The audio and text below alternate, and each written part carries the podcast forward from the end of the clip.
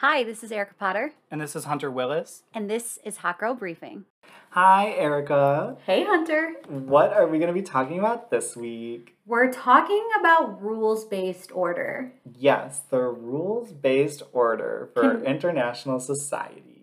Can you go a little bit into that? Because I feel like that might be a little bit of a vague topic. Yes, it's completely a vague way to talk about it. So, essentially, what a rules based order is that there are rules in the international system that everybody complies to. You know, it's something like waving a white flag. You know, you don't shoot at somebody that's waving a white flag, they're actively surrendering. You don't shoot at them. So is this like written down somewhere? Is it kind of like It's the shopping of- cart rule where it's you're like supposed like- to take it back, but I would say it's more in stone than the shopping cart rule, but it's you know it's written down through like Geneva conventions. Uh-huh. You know, there's things like don't shoot at Red Cross members. If you see someone actively having the Red Cross sign on them, they're a medic. You don't shoot at medics in war. Things like that. That you know, those have been codified in Geneva conventions and various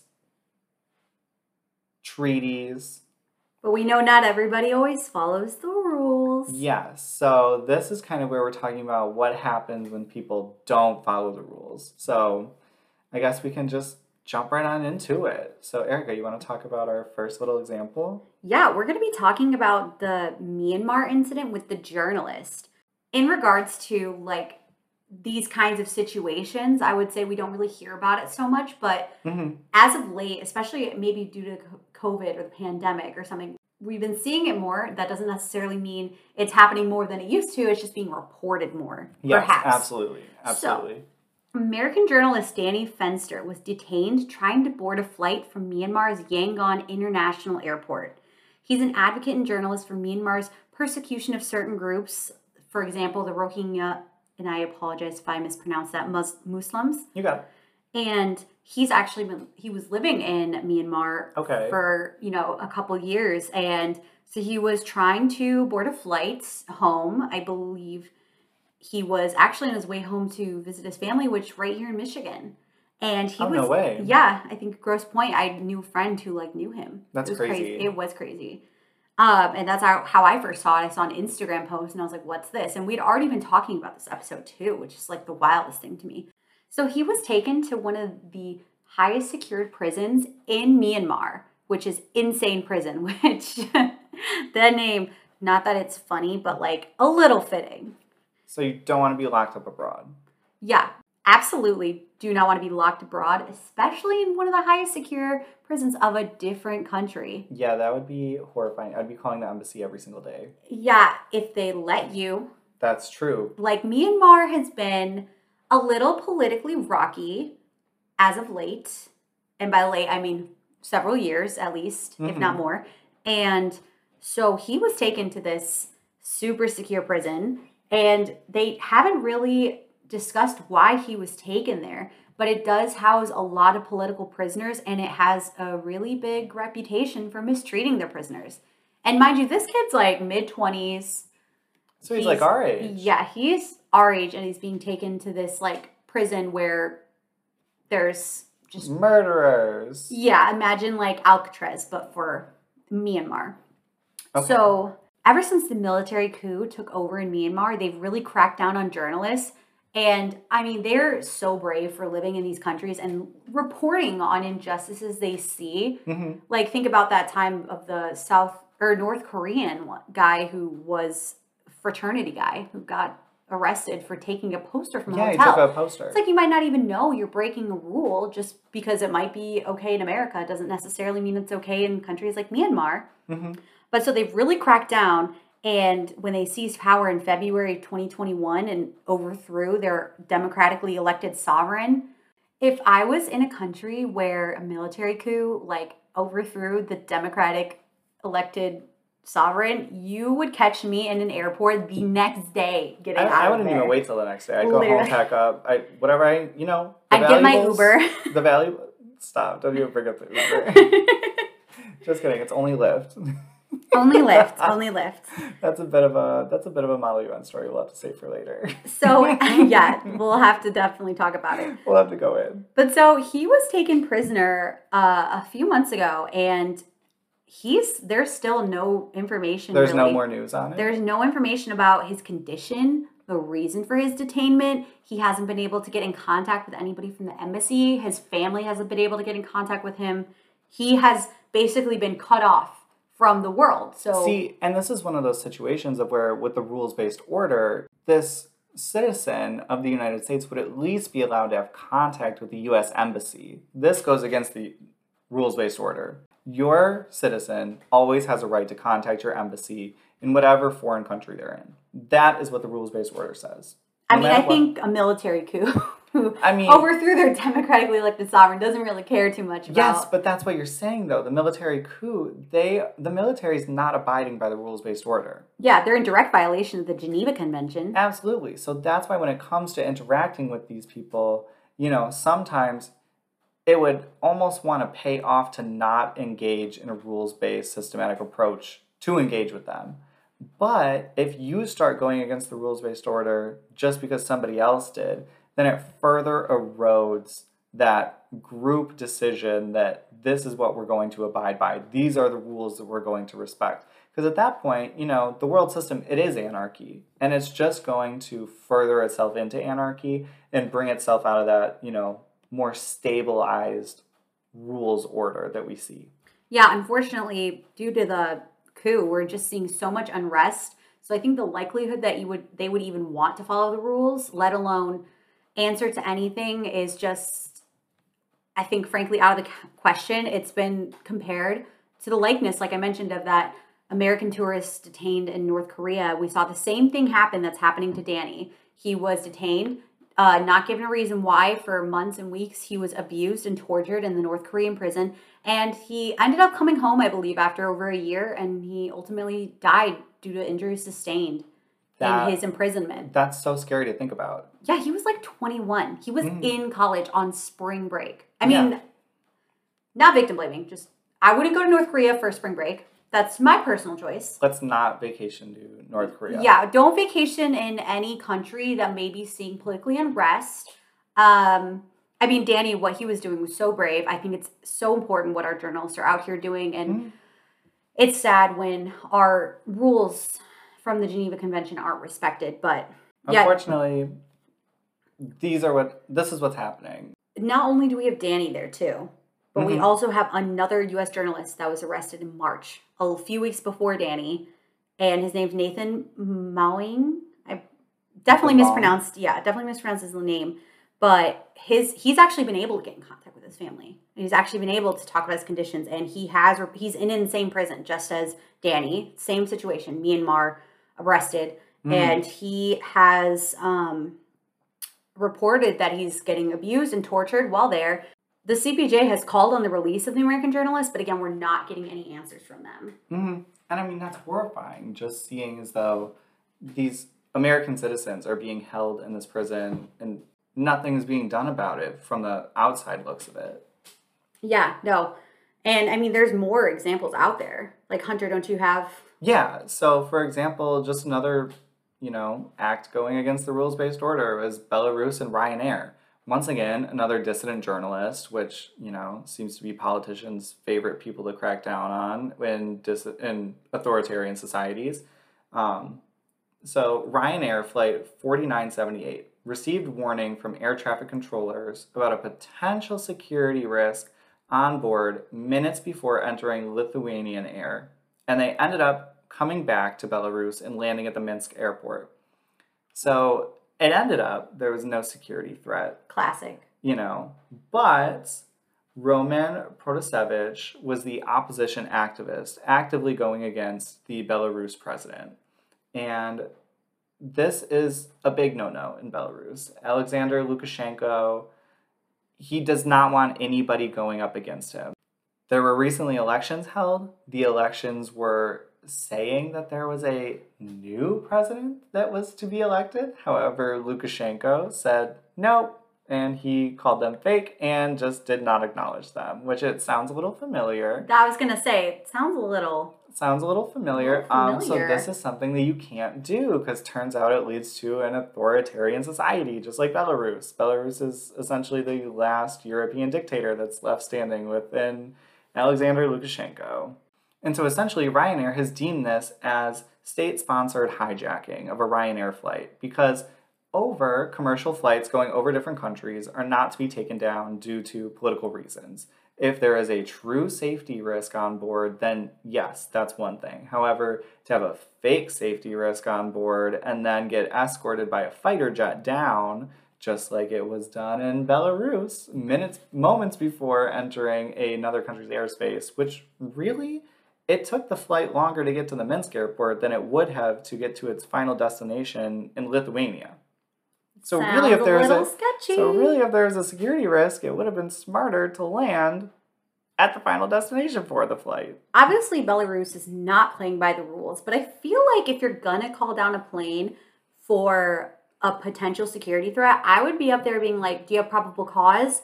Do you have a warrant? Like, pull on a full law Well, that's order." the thing, though. The pilots didn't know, so they were like, "Okay, clearly there's a security threat here," and they were also guided down once again by a fighter jet. So at that point, as a commercial airliner, you don't really have any defenses against a fighter jet. So you kind of just have to go on it.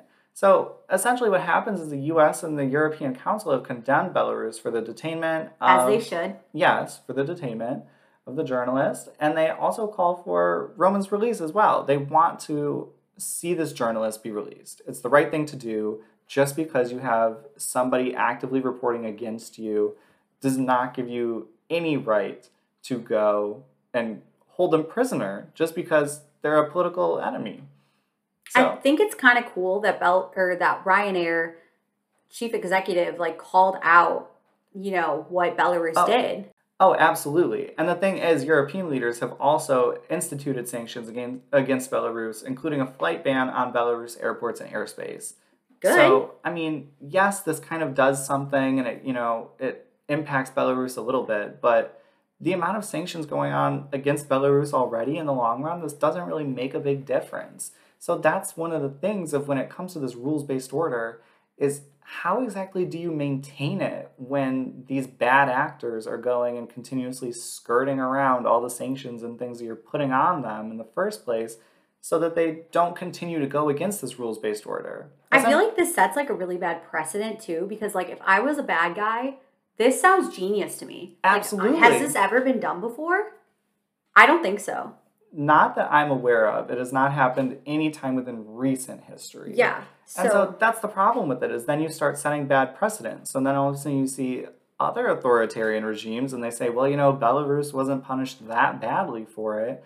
So if you're the little kid in kindergarten and you go and start stealing everyone's fruit snacks and you don't get in trouble for it, a bunch of the other kids are going to go start stealing fruit snacks too. And then all of a sudden nobody has any fruit snacks of their own because they're all getting stolen. Essentially, this is the rules-based order. You all sit on the little circle mat, you sit there at your little ABC station, and you all have your own fruit snacks. I mean, it's just a little difficult because I mean, I totally agree with what you're saying, 100%. But also, I can think to myself, if Belarus is bold enough to do this, and let me guess, the president's out here just being like, um, no, there was a security threat. Absolutely. yes. This was, this was real. Lukashenko denies all of the wrongdoing. Of He says there was a security does. threat. It just so happens that the dissident journalist was taken off the flight and put into prison along with his girlfriend after the fact. Oh, I'd hate to be that girlfriend. hmm So, if Belarus is bold enough to do this, what really what options are there? I mean, I think they've done everything they can do short of just like invading Belarus altogether. And I mean, that's starting a war. And like we've got one journalist and a girlfriend captive. Does any what country would want to really engage with that, especially when Belarus is playing a very dangerous game? They're not playing by the rules, they're not playing clean, they're not playing fair. I would not, if I was a stable country, I would not want to be Well, that's the thing. in there. So essentially, the country that interacts with Belarus the most is Russia. So, I mean, are we really going to see much change coming on from Russia into Belarus? No. At the same time, Belarusian President Lukashenko, he really does go along with what the Russians say just because he is a lot closer to Russia. But if Vladimir Putin really put his foot down and said, absolutely not, we are not doing this anymore, you know, Belarus would be in a pretty tough spot. But until we see that happen, we're not going to see much change come from this president. You know what Ryanair needs to do? What? They need to make a TikTok about this. Have you- Everything is solved with a TikTok. no, have you seen their TikTok account? Ryanair has been going off. Ryanair truly the passenger flights of the world, except for in America. Yeah, they literally are like, They're like, Oh, you're no mad that we- Hemisphere. they're like, you're mad that we don't come to the United States. We do not care. it's crazy. They if they made a TikTok about it, we might he- see some headway. Maybe, maybe. Who Okay. knows? We can go and see. But then we can also see some other examples, such as North Korea and simply ignoring sanctions. North Korea just doesn't comply with sanctions. There Yeah. are still reports of fuel coming in by the sea and transferring the fuel at sea. Who's sending it? Russia. See, we don't know exactly who is sending it. But There's no little love note. Just here's some fuel from your secret admirer. love Vlad. No, I don't think they were going to see any of that. But I mean, then again, Russia and Crimea, the illegal annexation of Crimea. That's a giant problem. Has Russia truly been penalized for it? For going against the rules based order and just going off and just stealing a piece of Ukraine? Their whole justification is that they annexed their people and truly brought them back into the country as it always should have been. And it was just a small little bit of reuniting a country. Oh, just like the United States and bringing in Hawaii.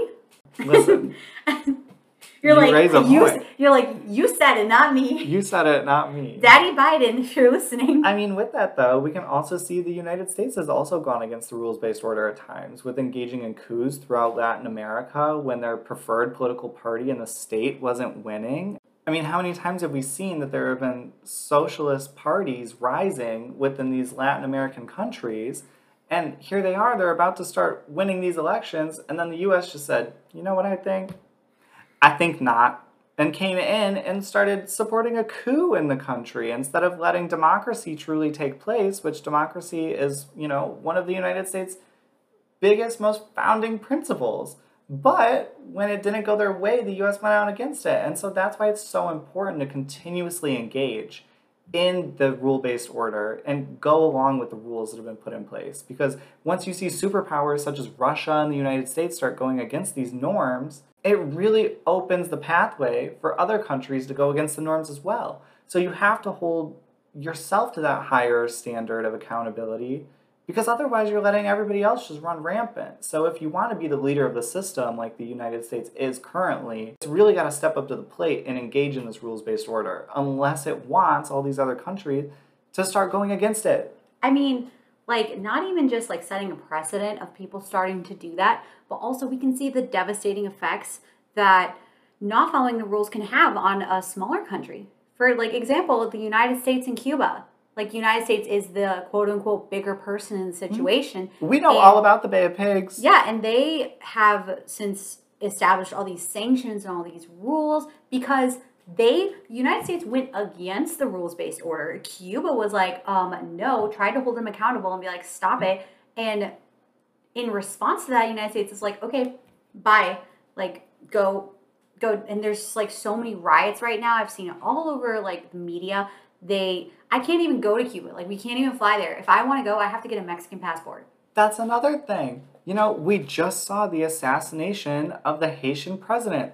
Guess what happens? In a rules based order, you don't go around assassinating world leaders. You just don't do it. You don't assassinate world leaders. It's just It not very nice. No, and that goes for non state actors as well.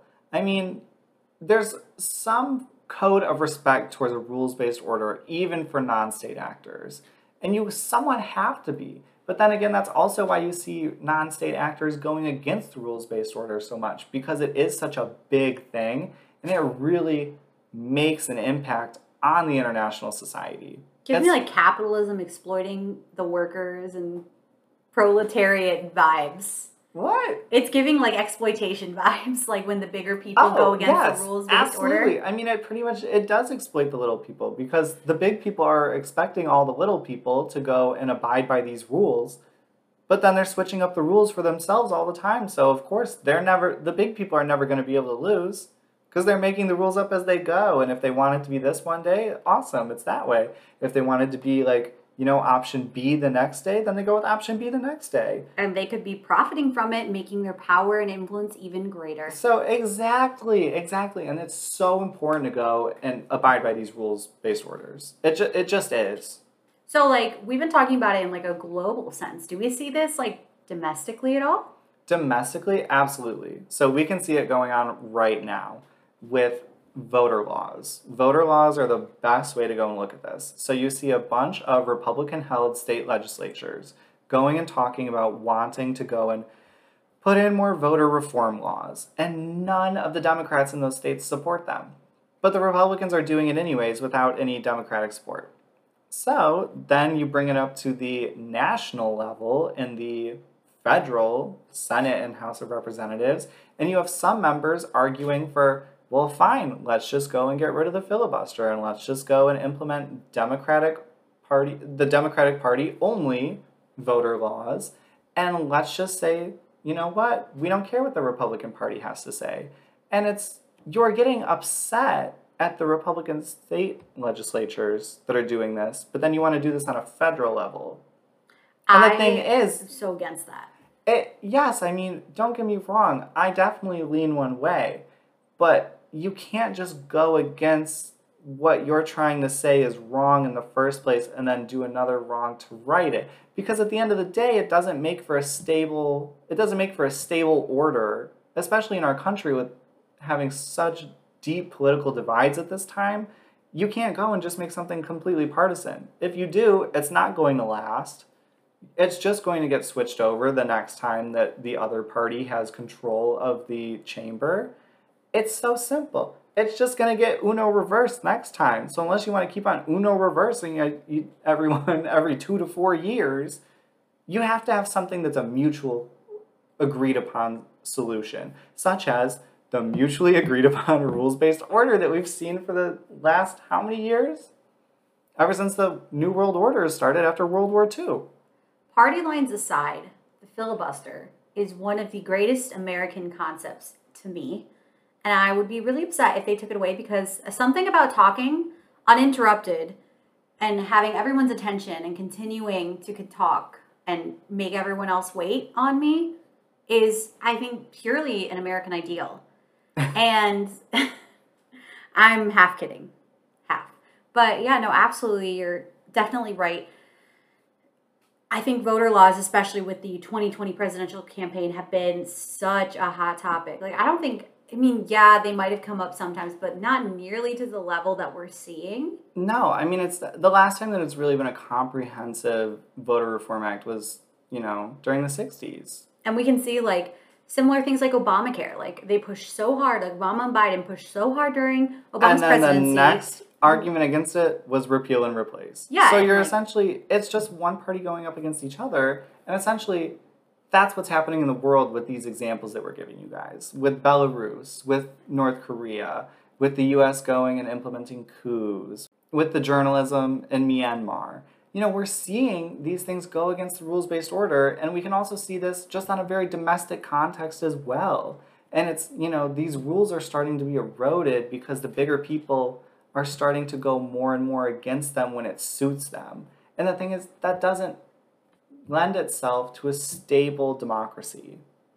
Yeah, and I mean, looking at an even closer lens, I feel like we can see the same thing with the whole Jeff Bezos and Amazon situation. Like, you know, we're talking about people not following the rules. We have this billionaire getting more and more money by what? What was that? Not paying taxes. It, And yet we can't see Amazon workers getting paid a livable wage. I when I let's talk to him. when I I try not to order off Amazon, guys. I really apologize. Um, please don't cancel me. I'm poor, and so you know when I get my Amazon package the same day, I'm like, man, that Amazon delivery driver, he busted his butt. He must be paid amazingly because Jeff Bezos literally just flew into space for fun, for funsies, just like I'm gonna go to space real quick, and yet we can't see these Amazon workers getting a decent wage for all of their hard work. And I feel like they're all saying stuff and they're like, this isn't okay, this can't be right. And Jeff But Bezos is checking. like,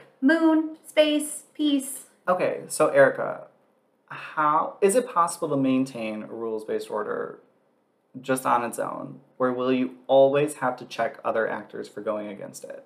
You will always have to check other actors, I believe, because everyone's definition of what constitutes a rule that is okay and a rule that's not okay changes. There's no one country, there's no one person, there will never be one singular person who can decide what is a rule that should be changed or evolve and what should be stayed in order. Yeah, rules have to be collectively agreed upon by society. So it will never be able to just exist on its own. If it were, we would have communism because that's what Marx always said. Like if everyone just did, you know, the things they wanted to and there were no like evil, greedy people who take advantage, there's always going to be people who do the right thing and good things, and there's always going to be people taking advantage of those. Mm-hmm.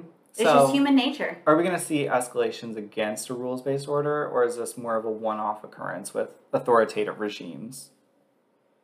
Um, feel like escalations is a again eye of the beholder kind of word. You know, Mhm. we we might see what one country might call an escalation, but is it really going to escalate anything? Is it really going to do anything?